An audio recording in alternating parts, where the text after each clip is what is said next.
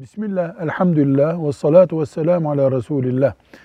Cenazeyi görenin ayağa kalkmasını emreden bir hadis var mıdır deniyor. Evet vardır.